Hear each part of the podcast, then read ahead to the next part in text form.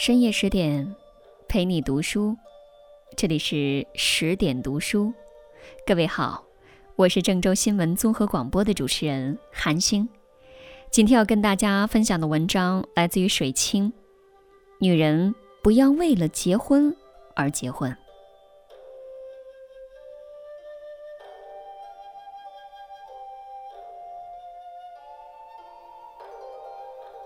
民国时期风云动荡，造就了无数才女佳人。才华横溢、孤标傲世的张爱玲，明艳动人、风华绝代的陆小曼，优雅诗意、魅力无比的林徽因，温婉知性、淡雅清丽的林淑华。这么多优秀女子扎堆儿，难免彼此竞争，也被人拿来有意无意的比较。据说。林徽因曾视林淑华为最大对手，而林淑华对林徽因也无好感，心中始终存了一股子寄生于何生亮的不平之气。一九零零年，林淑华出生于京城一个显赫的仕宦书画世家，父亲林福鹏与康有为是同榜进士，受一品顶戴，林家常年宾客如云。谈笑有鸿儒，往来无白丁。齐白石、陈寅恪等学界泰斗、国士精英，都是林家的座上宾。美中不足也是有的。林淑华的母亲只是林福鹏的三姨太，但庶出的身份丝毫没有遮盖住林淑华的光华。六岁的时候，就因出色的绘画才能，在众姐妹当中脱颖而出。林福鹏很喜欢这个女儿，他让林淑华拜齐白石、慈禧太后的画师妙素云为师，随后又请国学大师辜鸿铭做女儿的英文兼古典诗词的老师。林淑华从小就站在了前辈们的肩膀上。专业功底和文艺修养相当扎实深厚，出生就得到了很多人奋斗一辈子也无法得到的，是否可以一生躺赢呢？林淑华接下来的经历告诉我们，有时候那些聪明的人比我们更努力，所以他们的一生更所向披靡。林淑华。先在天津直隶第一女子师范学校读书，与邓颖超、许广平同校，后考入燕京大学本科外文系，与冰心是同学。很快的，他的几篇文章《女儿身世太凄凉》《酒后》等，在当时颇具影响力的报刊杂志上发表，确定了在文坛上的独特风格，高门巨族孕育下的清雅温婉。评价他人一向刻薄的苏雪林很喜欢林淑华，他曾这样赞美她：淑华的眼睛很清澈，总在深思着什么，心不在焉似的。我顶喜欢他这个神气，常细说他是一个生活于梦幻的诗人。家世好、才学好、气质好的三好学生林淑华，端庄清雅，不语亭亭。她正如一朵水芙蕖，在水中悄然绽放，如命中注定一般。几乎同时，林淑华与徐志摩、陈希莹相识了。一九二四年四月，印度诗人泰戈尔访华，当时很多文化名流恭逢其盛，徐志摩和林徽因贴身陪同。陈希莹也参加了接待工作，而陆小曼当时还只是发放传单的志愿者。齐白石邀请泰戈尔等人参加刚成立的北京画会，苦于没有合适的地方，有人提议去林家大客厅。陶然亭的芦花，钓鱼台的柳影，西山的重唱，玉泉的夜月，潭柘寺的钟声。春夏之交的北平城，天空瓦蓝，暖风熏人。林家大客厅高朋满座，言笑晏晏。这次迎泰盛会改变了很多人的命运。林淑华结识了未来的丈夫陈希莹，徐志摩追求林徽因的心灰了一大半。调皮的泰戈尔认为林淑华比林徽因有过之而无不及。往后余生，徐志摩成了林淑华最好的男闺蜜。最美的季节，最好的年华，天长地久刚刚拉开帷幕，谁也不知道岁月潜伏在后面的会是什么。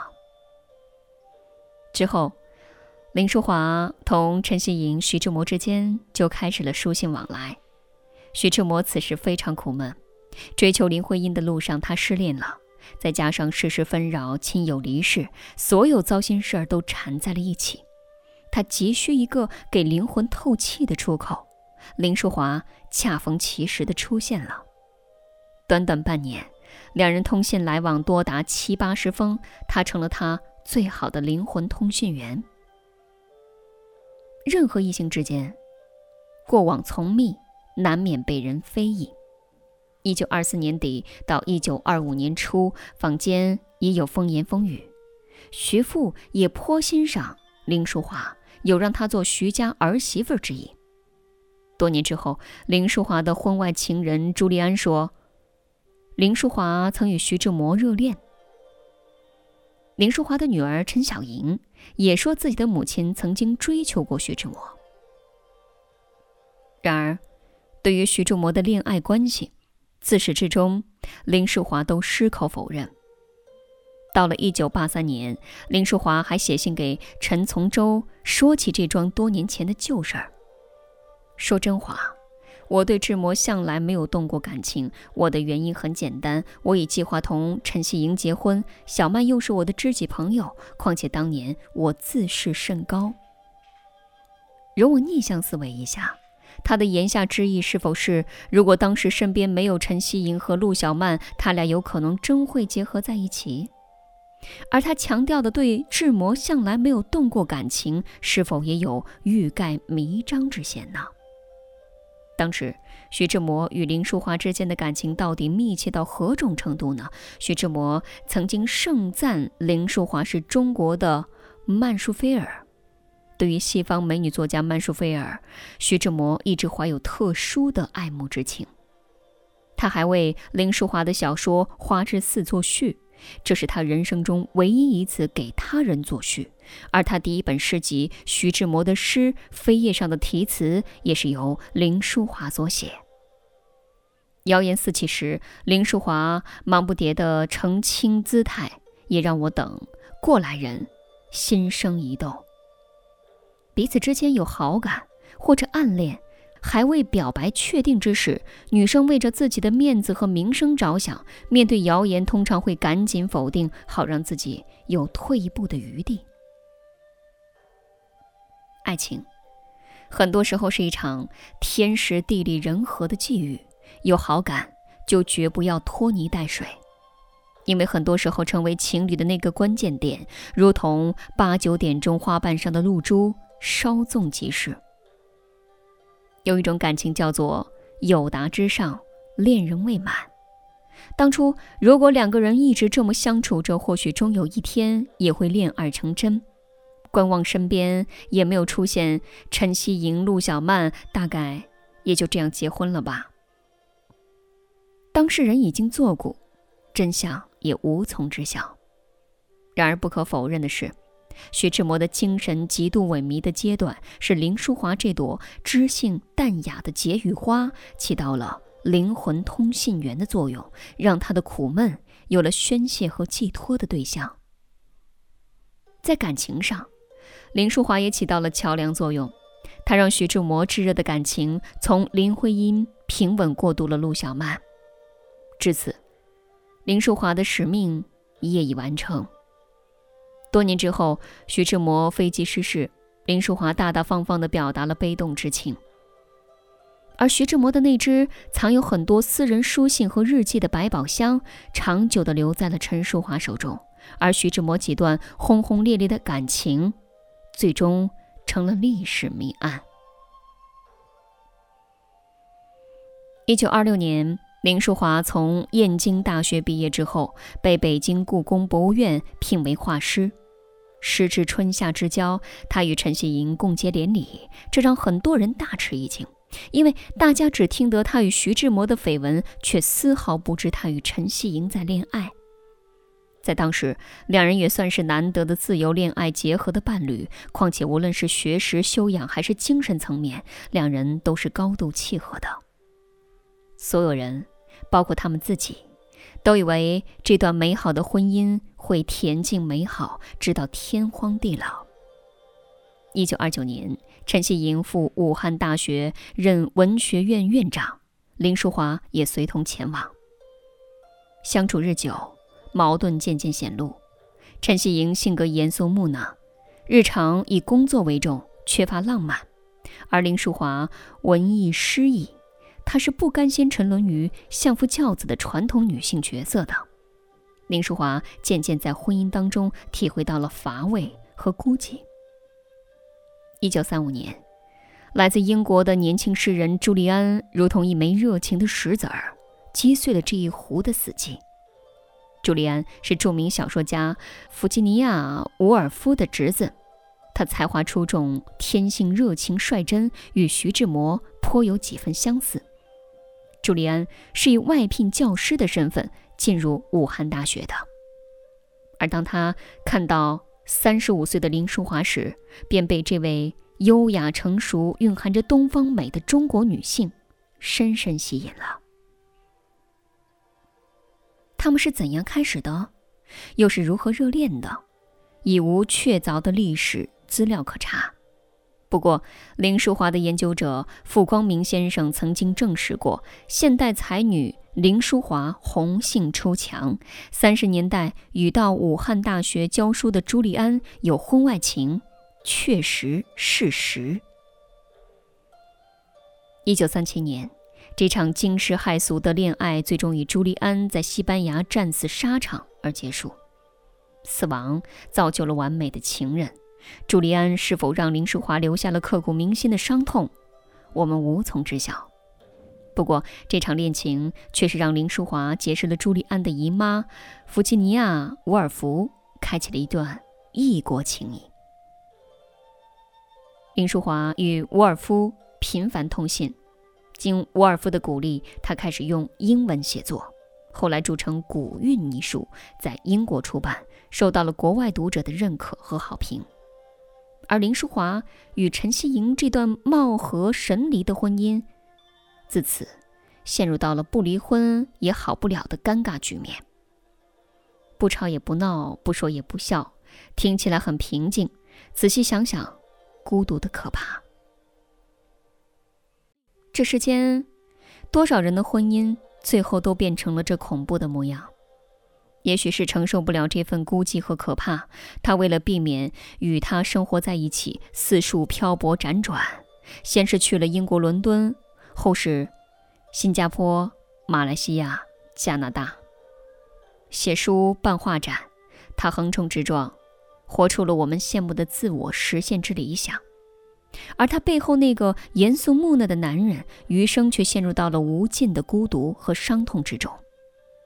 一九七零年，在孤寂中，他死去了。对于这场婚姻，林淑华可曾后悔？她无数次的对女儿说：“一个女人绝对不要结婚。”不，也许她想说，不是不可结婚。是不可为了结婚而结婚，不要到了适婚年龄便随意在身边抓一个差不多的人，便匆匆步入婚姻，因为你终究是会后悔的。知乎上曾经有个问题：林淑华和林徽因，谁更是民国才女的代表？有个高赞回答是这样的。林淑华是民国第一好命女子，能诗能画能文，敢爱敢恨敢言，优雅活在世外，潇洒走遍天涯，晚年叶落归根。